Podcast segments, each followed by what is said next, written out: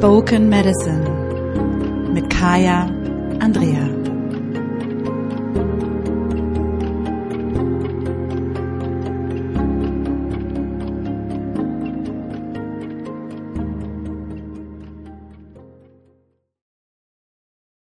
Hallo und herzlich willkommen zum Spoken Medicine Podcast. Heute starten wir mal etwas anders, denn ich möchte dir ein Stück aus meinem Buch Spiritual Feminist vorlesen und das als Basis für das nutzen, worüber ich heute mit dir sprechen möchte. Und zwar unsere Wahrnehmung der Welt und die Wahrheiten, die diese Welt prägen und vor allem, was sie mit uns als Frauen da so mittendrin machen. Ich habe das Buch Spiritual Feminist vor einiger Zeit geschrieben und ähm, finde, es ist ein ganz wunderbares Buch geworden, natürlich. Und das hat den Untertitel, warum es Zeit ist für ein neues weibliches Selbstbild, Body Freedom und Sisterhood. Mm, und mir ging es in dem Buch wirklich darum, dass äh, wir erkennen und dass uns vor allem auch klar wird, woran das liegt, dass die Dinge, die heute so sind und von denen wir teilweise annehmen, dass sie schon immer so waren, eben nicht immer so waren. Dass Verhaltensweisen von Frauen, wie wir sie heute kennen, eben nicht schon immer so waren, sondern dass die geprägt sind, dass die geprägt sind von einer Realität, einer vermeintlichen Wahrheit und äh, Narrativen, die über die Zeit wiederholt wurden, die sich eingeprägt haben, die aber nicht unbedingt die Wahrheit als solches sind. Und vor allem geht es darum, dass wir uns die Deutungshoheit über die Wirklichkeit als Frauen wieder zurückholen.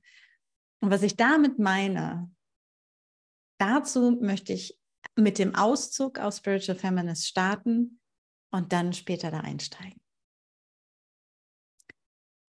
Die Entscheidung über Wirklichkeit. Ich dachte früher immer, dass es nur eine Wahrheit geben würde. Die Wahrheit dann habe ich gemerkt, dass es verschiedene Erwachsene verschiedene Wahrheiten hatten. Und vor allem wurde mir bewusst, dass wir alle in verschiedenen Wirklichkeiten leben. Ich werde dich jetzt nicht bitten, dich für eine Pille zu entscheiden und damit die ultimative Wirklichkeit zu erfahren, quasi Matrix-Style, obwohl ich persönlich nichts dagegen hätte, wenn jetzt in diesem Moment Keanu Reeves neben mir sitzen würde. Meine Realität sieht jedoch anders aus. Wenn ich davon spreche, dass wir alle in verschiedenen Wirklichkeiten leben, meine ich nicht, dass wir in komplett unterschiedlichen Realitäten leben. Ich meine damit, dass die Realität unterschiedlich auf uns wirkt.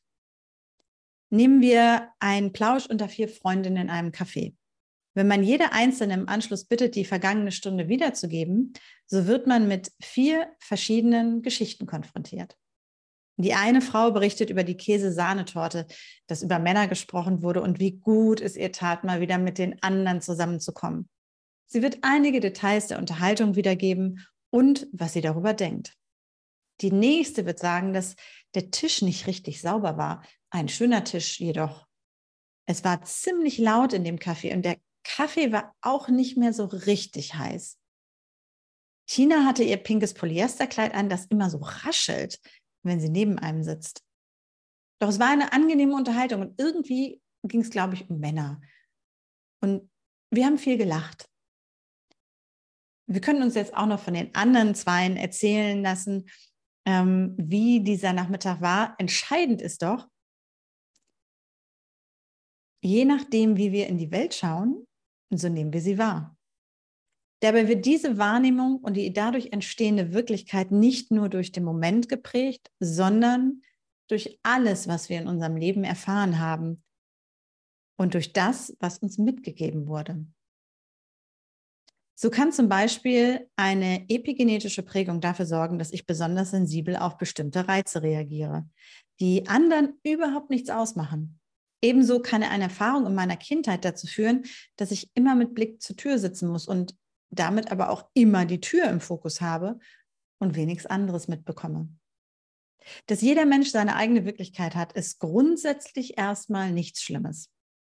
Es kann durchaus bereichernd und lehrreich sein, wenn wir uns darauf einlassen. Kritisch wird es jedoch, wenn wir nur unsere Wahrheit und Wirklichkeit gelten lassen, weil sie die aktuell für uns einzig erfahrbare ist. Und damit anderen Menschen ihre Erfahrungen absprechen. Kritisch wird es, wenn es kollektive Narrative gibt, die vermeintliche Wirklichkeiten schaffen, denen wir nicht entsprechen und die uns suggerieren, dass unsere Wirklichkeit falsch ist. Kritisch wird es, wenn wir von unserer Wirklichkeit aus auf die Wirklichkeiten von anderen schließen. Denn was auf uns wirkt und in welcher Intensität, ist gebunden an die eigenen Erfahrungen. Und das ist übrigens auch der Grund, warum es immer noch Frauen gibt, die Feminismus befremdlich finden. Ihre Wirklichkeit ist so anders als beispielsweise meine. So anders, dass sie die Notwendigkeit von Feminismus nicht nachvollziehen können. Doch wie finden wir da zusammen?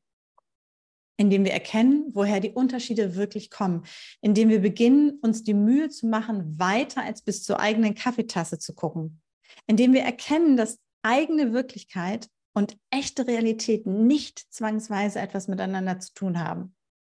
Und indem wir beginnen, in Solidarität zu gehen. Und zu Solidarität gehört vor allem auch immer Mitgefühl. Wie unsere Sicht der Welt entsteht. Um unserer Zukunft willen müssen wir zu den matriarchal-mystischen Quellen zurückkehren, um von dort frisches Wasser des Lebens zu holen und unseren Durst nach ganzheitlichem Leben zu stillen. Jutta Voss Geschichte, und genau das könnte ja ein Zugang zu unseren Quellen sein, war schon immer irgendwie schwierig für mich. Noch heute erinnere ich mich daran, wie schwer es mir damals in der Schule fiel, mir all die Daten und Fakten aus dem Unterricht zu merken. Meine Geschichtslehrerin, nennen wir sie Frau Hoffmann, hatte die Angewohnheit, eine Frage zu stellen. Und wenn sich nicht sofort jemand meldete, schaute sie, wie mir schien, herablassend auf ihre Uhr und dann in die Klasse. Frau Hoffmann liebte die Ägypter und mit dieser Lehrerin tauchten wir ein Jahr lang in die Welt der legendären Pharaonen ein. Vielleicht waren es auch zwei. Frau Hoffmann selbst wurde auch eine Legende, denn jedem, der jemals bei ihr Unterricht hatte, blieb sie im Gedächtnis. Es gab noch einen anderen Geschichtslehrer. An dessen Namen kann ich mich aber nicht mehr erinnern. Ich weiß noch ungefähr, wie er aussah, spindeldürrer Typ mit Bart, der ob unserer Unwissenheit immer die Augen zusammenkniff. Ich glaube, wir haben mit ihm über das Dritte Reich gesprochen. Es können aber auch die Griechen gewesen sein. Ich weiß es nicht mehr so richtig, in welcher Klasse ich ihn hatte. Auch meine ehemaligen Mitschülerinnen haben keine Details mehr zu ihm parat. Er spielt in unseren Erinnerungen eine flüchtige Nebenrolle. Und so kam es, dass ich viel über die Ägypter wusste und wenig über andere geschichtliche Epochen. Denn die Geschichte wird von denen erzählt, die sie beherrschen. Und Frau Hoffmann beherrschte ihr Fach, die Zeit und uns. An diesem kleinen Beispiel wird deutlich, wie sehr unsere Erinnerung von emotionalen Ereignissen geprägt wird und wie unsere Wahrnehmung der Welt von denen geprägt wird, die sie uns vermitteln. Unsere Wirklichkeit wird von denen geprägt, die vor uns kommen, ob durch orale Weitergabe oder schriftliche Zeugnisse, die sie hinterließen. Selten lesen wir im Nachhinein unser eigenes Tagebuch und denken, dass es zukunftsweisend sein könnte.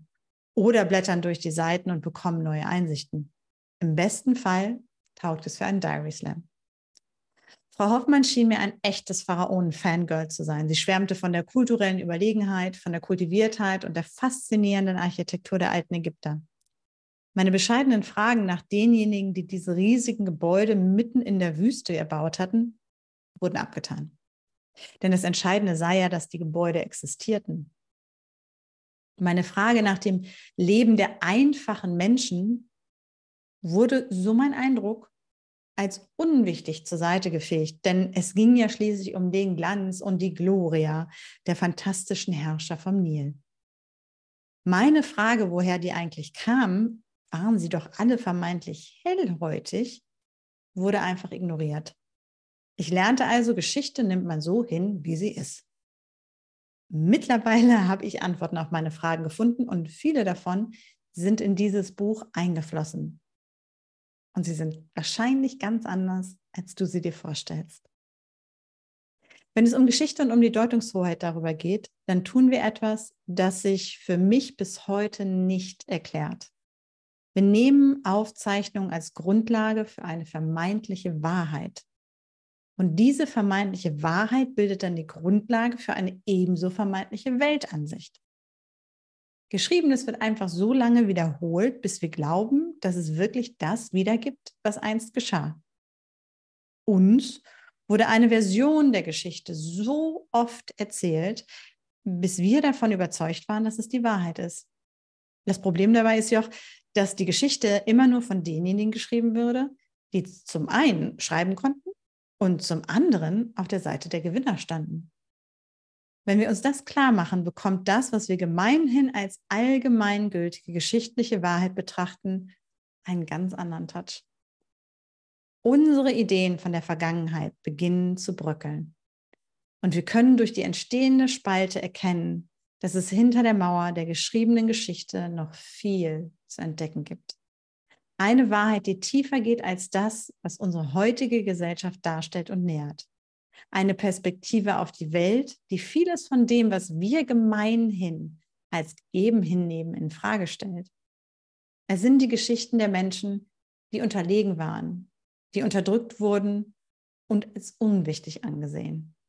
Und damit ist es auch ganz maßgeblich die Geschichte und Wahrheiten von Frauen. Genau die werden wir uns in diesem Buch genauer anschauen.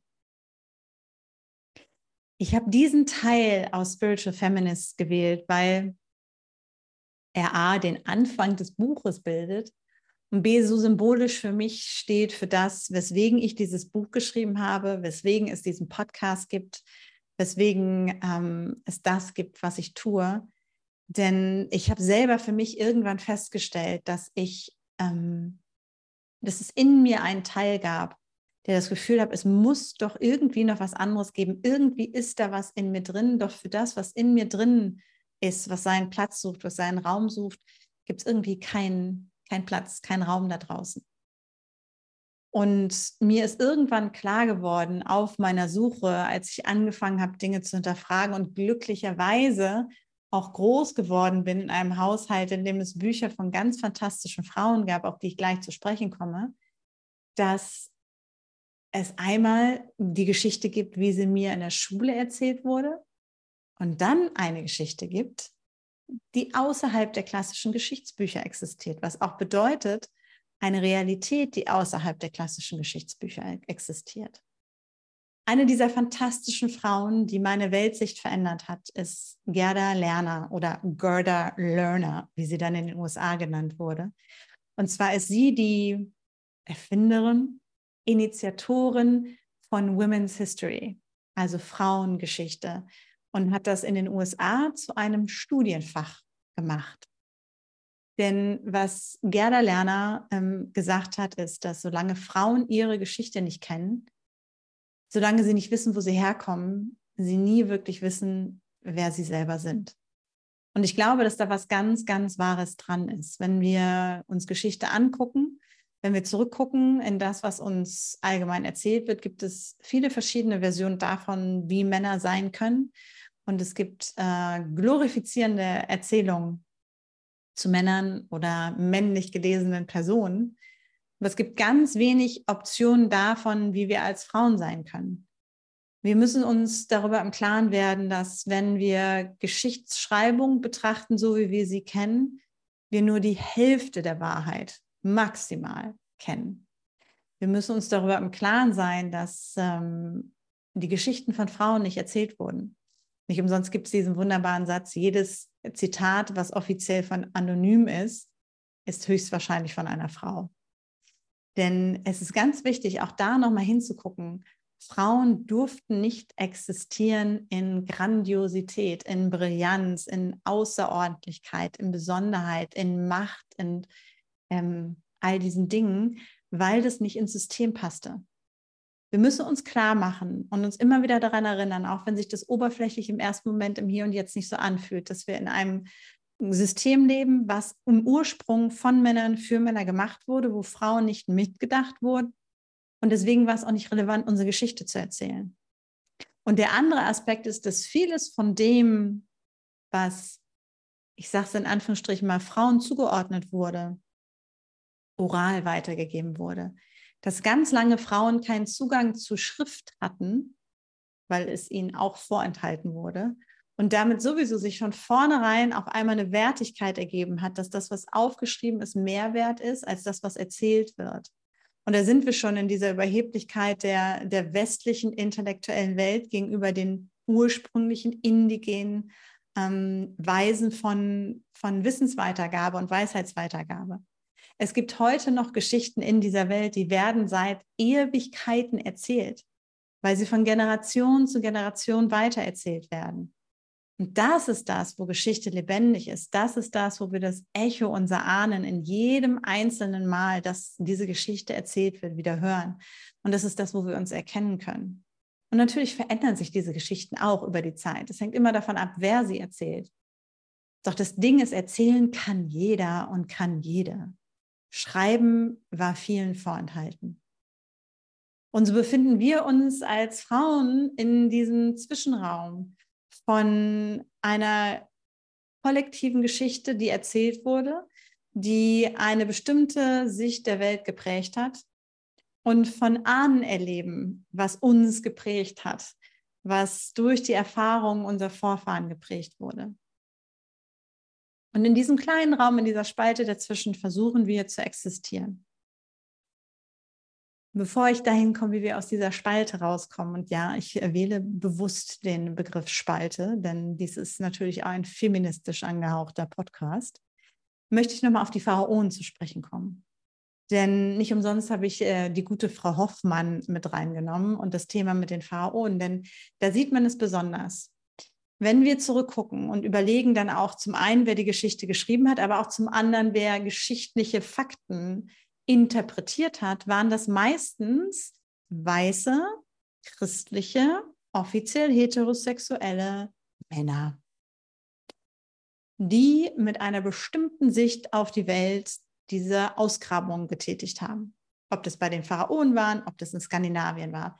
Wir kennen mittlerweile zum Beispiel aus Skandinavien genug Beispiele, wo die, ich sag mal, Oldschool-Archäologen davon ausgegangen sind, dass das ein Mann sein muss, weil dieser Körper, dieses Skelett, dieser Knochenfund so viele Merkmale aufgewiesen hat, die von diesen Männern als männlich gelesen wurden, dass es überhaupt gar keine Option gab, dass eine Frau eine Kriegerin sein konnte in ihrem Kopf und dass sie gesagt haben, das ist ein Mann.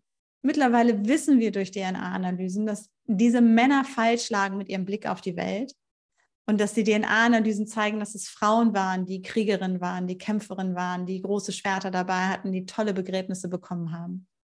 Das war aber unvorstellbar für diese Männer. Das heißt, sie sind zu einer bestimmten Sicht auf die Welt mit ihrer Wahrheit da reingegangen und haben damit die Wirklichkeit, ne, also das, was sie da erfahren haben, so geprägt, dass es für sie funktioniert. Das gleiche gilt für die Pharaonen, die ja ganz lange immer noch großartig gehypt werden für ihre mystischen Gebäude, für all das Tolle und heidi, deidi, deidi, dei. Ich hatte vorhin von den tollen Frauen geredet, ähm, die mir die Augen geöffnet haben. Und ich finde, dass es immer noch sehr mutige Frauen sind. Einige von ihnen leben auch noch und die sind so ein bisschen die Heldin meiner Kindheit ich hätte sie wahrscheinlich neben, wenn es von den Poster gegeben hätte, hätte ich sie wahrscheinlich irgendwann neben äh, My New Kids on the Block Poster gehängt. Ähm, und das sind Frauen, das sind Archäologinnen, die sich damals aufgemacht haben, um die Sicht der Welt zu verändern und das, was die Männer als wahr hingestellt haben, zu hinterfragen. Und wenn du da Interesse hast, es gibt äh, auf meiner Webseite eine Bücherliste, da gibt es auch ein paar dieser, äh, der Bücher dieser Frauen. Also kannst du das Thema da gerne weiter vertiefen. Also dieser matriarchale Blick auf Archäologie sozusagen. Und diese Frauen sind an die gleichen Ausstellungs, äh, Ausstellungs Ausgrabungsorte gegangen wie die Männer zuvor. Die haben die gleichen Fresken gesehen, die haben die gleichen Gebäude gesehen, die haben die gleichen Zeichnungen gesehen. Und sie haben gesagt, Moment mal, das, das und das, wie konnte man das übersehen? Das, das und das, wie konnte man das so interpretieren? Und in dem Moment, wo der weibliche Blick darauf gefallen ist, also der weiblich sozialisierte Blick, der weiblich kulturelle Blick darauf gefallen ist, hat sich auf einmal eine Realität verändert. Das ist immer noch ganz schwierig anzuerkennen für viele, aber es wurde auf einmal deutlich, dass die Pharaonen eben nicht so coole Säue waren, wie wir das immer gerne erzählen, ne, mit dem ganzen mystischen Dings drumherum, sondern dass die ganz schön fiese Möps waren dass sie ähm, sämtliche Hippos im Nildelta ausgerottet haben und die importiert werden mussten aus dem heutigen Libyen und so beispielsweise. Und dass sie eben auch Frauen importierten. Also auf die Frage hin, die ich da in dem Buch gestellt habe, ähm, wieso es denn so war, dass die denn alle so weiß waren, die Pharaonen, weil auf dem afrikanischen Kontinent doch eher dunkelhäutige Menschen wohnen. Ähm, habe ich über eine Archäologin eine Antwort gefunden, die ich faszinierend fand und die das auch wirklich ganz deutlich an Fresken und an Schriftstücken festmachen konnte, ähm, dass ganz bewusst Frauen aus hellhäutigen Gebieten importiert wurden, muss man einfach so sagen, Thema Harem, da ging es los mit dem Harem, und ähm, geschwängert wurden und für ihre Kunstfertigkeit in Arbeitslagern waren und man so sicherstellen konnte, dass äh, die hellhäutige Rasse sozusagen sich vermehrt.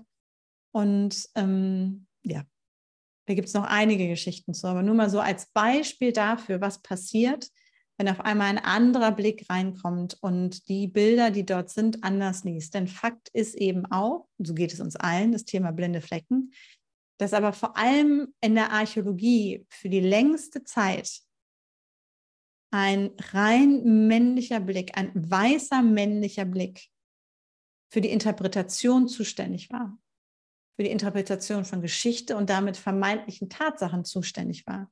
Und in dem Moment, wo Frauen in das Feld reingekommen sind, verändert sich die Interpretation. In dem Moment, und es passiert immer noch, wo People of Color in diese Bereiche reinkommen, verändert sich die Interpretation.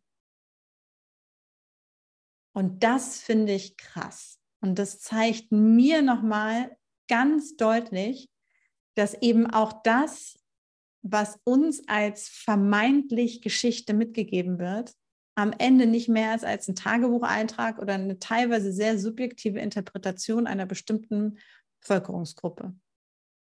Bis jemand kommt und sagt, Moment mal.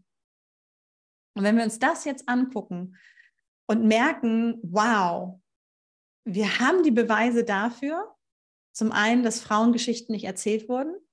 Gerda Lerner sagt es, wenn wir nicht wissen, wer wir waren, dann können wir nicht wissen, wer wir sind. Also es ist wichtig, immer wieder zu gucken, wo waren Frauen eigentlich damals? Und Frauen waren mutig und Frauen waren stark. Und wie das Grab der skandinavischen Kriegerin beweist, waren sie kraftvoll und machtvoll. Und wie das Grab der Schamanin von Dürrenheim, ist es, glaube ich, ähm, zeigt, waren sie spirituelle Führerinnen. Auch da hat es einen Moment gedauert, bis das so gesagt ist bei allen. Ne? So. Das heißt, es gab all diese Frauen, nur ihre Geschichte wurde nicht aufgeschrieben, weil sie das oder denjenigen, der gewonnen hat, in Frage gestellt hätten, weil sie ein bestimmtes Leitbild, eine bestimmte Idee in Frage gestellt haben. Und wenn wir da jetzt reinspüren, was wäre, wenn es einfach so viele fantastische Frauen in der Geschichte gegeben hat. Und stell dir mal vor, deren Geschichte wäre aufgeschrieben worden. Stell dir mal vor, wie Geschichte dann erzählt werden würde. Stell dir mal vor, wir müssten nicht danach graben. Wir bräuchten nicht diese mutigen Anthropologinnen, die sich gegen den Status quo stellen und da sitzen und sagen, nee, guck mal hier, es ist aber ganz anders und abgestempelt werden und für verrückt erklärt werden. Und die aber dabei geblieben sind, die gesagt haben, nee, Moment mal, auch das Matriarchat war nicht das Gegenteil vom Patriarchat, sondern ein friedliches Zusammenleben von Menschen. Und hier sind die Beweise, die ihr Jahrzehnte übersehen habt. Und so befinden wir uns heute in diesem Zwischenraum, in diesem Spalt. Und deswegen habe ich auch das Buch Spiritual Feminist geschrieben mit der Intention, wirklich ähm, diesen Raum zu öffnen, und wirklich da reinzuspüren, zu merken, was wäre, wenn das, was uns über Frauen erzählt wird, überhaupt nicht wahr ist? Was wäre, wenn das, was uns geschichtlich auch mitgegeben wurde über die Rolle der Frau und wie sie vermeintlich gewesen ist, in manchen Situationen überhaupt nicht stimmt, sondern eine subjektive Darstellung, die immer jemandem genutzt hat, meistens nicht den Frauen.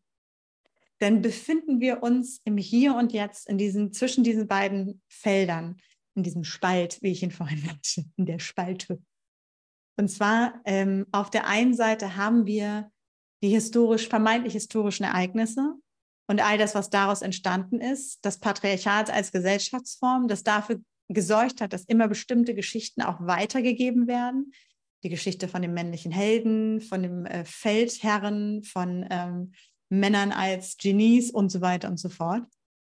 Und auf der anderen Seite haben wir das, was uns prägt, durch unsere Ahnen, durch das, was die erlebt haben, durch die Realitäten, die die mitgenommen haben, durch die Erfahrung, die die gehabt haben. Und das beides wirkt auf uns im Hier und Jetzt das kollektive Narrativ sozusagen und äh, auf der anderen Seite das epigenetische Narrativ. Und in dieser Mitte befinden wir uns. Und weder das eine noch das andere ist wahr, sondern es ist nur eine Wahrnehmung dessen, Interpretation von etwas. Und wenn du da reinspürst, weil ich weiß das für mich, ich hatte damals wirklich so dieses Gefühl, es muss doch noch mehr geben, aber ich wusste nicht, was sein konnte bis ich wirklich auch mehr und mehr darauf gestoßen bin, dass das, von dem ich dachte, dass die Welt so ist, eben nicht so ist. Und es bedeutet eben auch, dass wir als Frauen auf einmal einen viel größeren Darstellungsraum haben, einen viel größeren Verkörperungsraum dessen, was möglich ist. Auch da nochmal, wenn wir zurückgucken, 10.000, 20.000 Jahre und uns die Göttinnenfigurinen von damals angucken, dann kann ich dir hiermit sagen, dein Körper ist göttlich. Denn es gibt mindestens eine Figur, die so aussieht wie du. Denn die Göttinnenfiguren waren nicht, wie wir das äh, zum Beispiel auch ne, in der ähm, monotheistischen äh, Erzählweise von Religion haben, ein Typ, der da oben sitzt, den mit dem Rauschebart und so. Also es gab nur eine Ausprägung von Gott, denn egal ob das jetzt Gott ist oder Allah oder sonst wer, es hat immer doch ein sehr ähnliches Narrativ in einer monotheistischen Religion sondern es gab Göttinnenfigurinen, die klein waren, die groß waren, die dick waren, die dünn waren, die große Brüste hatten, die ganz kleine Brüste hatten, die richtig dicke Popos hatten, die fast gar kein Popo hatten, die breite Becken hatten, die ganz schmale Becken hatten, die ganz unterschiedlich aussahen. Und jede von ihnen war göttlich. Das heißt, weibliche Göttlichkeit war immer facettenreich. Und da hätte keine von uns, wenn wir uns das angucken, ich habe sie hier auch bei mir auf dem Altar stehen, in ihren unterschiedlichen Ausprägungen als Erinnerung, immer wieder zu merken, mich daran zu erinnern, wenn ich was mit meinem Körper habe, dann liegt es nicht daran, weil ich ein Thema mit meinem Körper habe, sondern es liegt daran, dass es ein gesellschaftliches Narrativ gibt über Geschichte, was dafür sorgt, dass das, wo ich jetzt mich in meinem Körper, also ne, mein Zuhause, mein Körper befinde, nicht richtig ist, aus welchen Gründen auch immer. Und es gibt eine epigenetische Erfahrung, die mir das mitgibt wenn ich mir die Realität angucke, all diese Figurieren, dann weiß ich, nee, mindestens eine von denen sieht genauso aus wie ich. Und damit bin ich die Verkörperung der Göttin. Und wer könnte damit bitte sehr ein Thema haben? Und das Gleiche gilt für dich. Das kann ich dir jetzt schon versprechen. Und das ist so das, weswegen ich es so wichtig finde, dass wir anfangen, diesen Raum wieder zu öffnen und dass wir anfangen, wieder uns zu verkörpern und uns versuchen zu erinnern an das, was möglich ist, wie wir als Frauen in dieser Welt sein können, wie wir als Frauen in Verkörperung sein können, wie wir als Frauen einen Ausdruck dessen finden, was für uns stimmig ist. Jenseits von kollektiven Narrativen, jenseits von epigenetischen Prägungen, sondern wirklich anfangen, diesen Raum zu öffnen, von dem ich glaube, dass er wahnsinnig wichtig ist. Denn wenn wir anfangen, ähm, Geschichte zu schreiben und uns da zu entscheiden, unsere Geschichte ganz bewusst selber zu schreiben und dafür zu sorgen, dass sie eben nicht wieder wegdiskutiert werden kann. Dann können die nächsten Generationen unsere Geschichten hören, unsere Geschichten sehen, unsere Geschichten lesen. Und die danach können das wieder tun und wieder tun. Und so werden wir im Hier und Jetzt zu Ahnenden der Zukunft. Und so werden wir im Hier und Jetzt diejenigen, die denen, die nach uns kommen, helfen, sich daran zu erinnern, wer sie wirklich sind, so wie Gerda Lerner das gesagt hat. Wenn Frauen ihre Geschichte kennen, dann können sie in ihrer Macht sein. Wenn Frauen ihre Geschichte kennen, dann wissen sie, wer sie sind. Und ich finde, es ist an der Zeit, dass wir anfangen, die Geschichte von Frauen zu erzählen, dass wir anfangen, diese Status quo-Geschichtserzählung, die wir haben, zu hinterfragen und dass wir dadurch anfangen, den Raum einzunehmen, also aus dieser Spalte wieder einen riesigen Raum zu machen, der uns eigentlich zusteht. Und uns das so facettenreich zu gönnen, dass jede Einzelne ihren ureigenen Ausdruck finden kann und sich an nichts anderem orientieren muss, außer an dem, was für sie stimmig ist. Und wenn du möchtest, an deiner eigenen Göttlichkeit. Wenn du Lust hast, tiefer in dieses Thema einzutauchen, ich könnte ja noch stundenlang drüber reden, dann ähm, kann ich dir das Buch Spiritual Feminist ans Herz legen. Ich verlinke das ähm, unten drunter. Ich verlinke das auch nochmal. Ähm, dort geht es dann wirklich auch nochmal tiefer in verschiedene Gesellschaftsbereiche. Wir tauchen ein in verschiedene Verhaltensweisen, ne? wenn es auch das, das, das Körperthema, um das Thema Sisterhood natürlich auch geht. Ähm, warum wir uns manchmal im Alltag so verhalten, wie wir uns verhalten, obwohl wir eigentlich ganz anders sind. Und es geht auch darum, wie wir das im Hier und Jetzt auflösen können. Also es ist wirklich so eine Reise durch die Zeit mit ganz viel Inspiration und viel weiblicher Göttlichkeit natürlich. Und wenn du Lust hast, nach dem Buch oder wenn du schon gelesen hast, noch tiefer einzusteigen, dann lade ich dich ein, dich in mein Newsletter einzutragen, denn ich sitze gerade daran, etwas zu kreieren zum Thema Spiritual Feminist, was nochmal so ein bisschen tiefer geht, was sich ein bisschen anders anfühlt als das Buch. Ähm, es ist noch in Arbeit und ähm, genau, über den Newsletter, Newsletter wirst du auf jeden Fall erfahren, wann es soweit ist. Und ansonsten freue ich mich natürlich sehr, wenn du mir deinen Kommentar hinterlässt und wenn du mir bei Apple für den Podcast fünf Sternchen gibst und eine Bewertung. Denn das ist die Art und Weise, wie Spoken Medicine in die Welt kommen kann.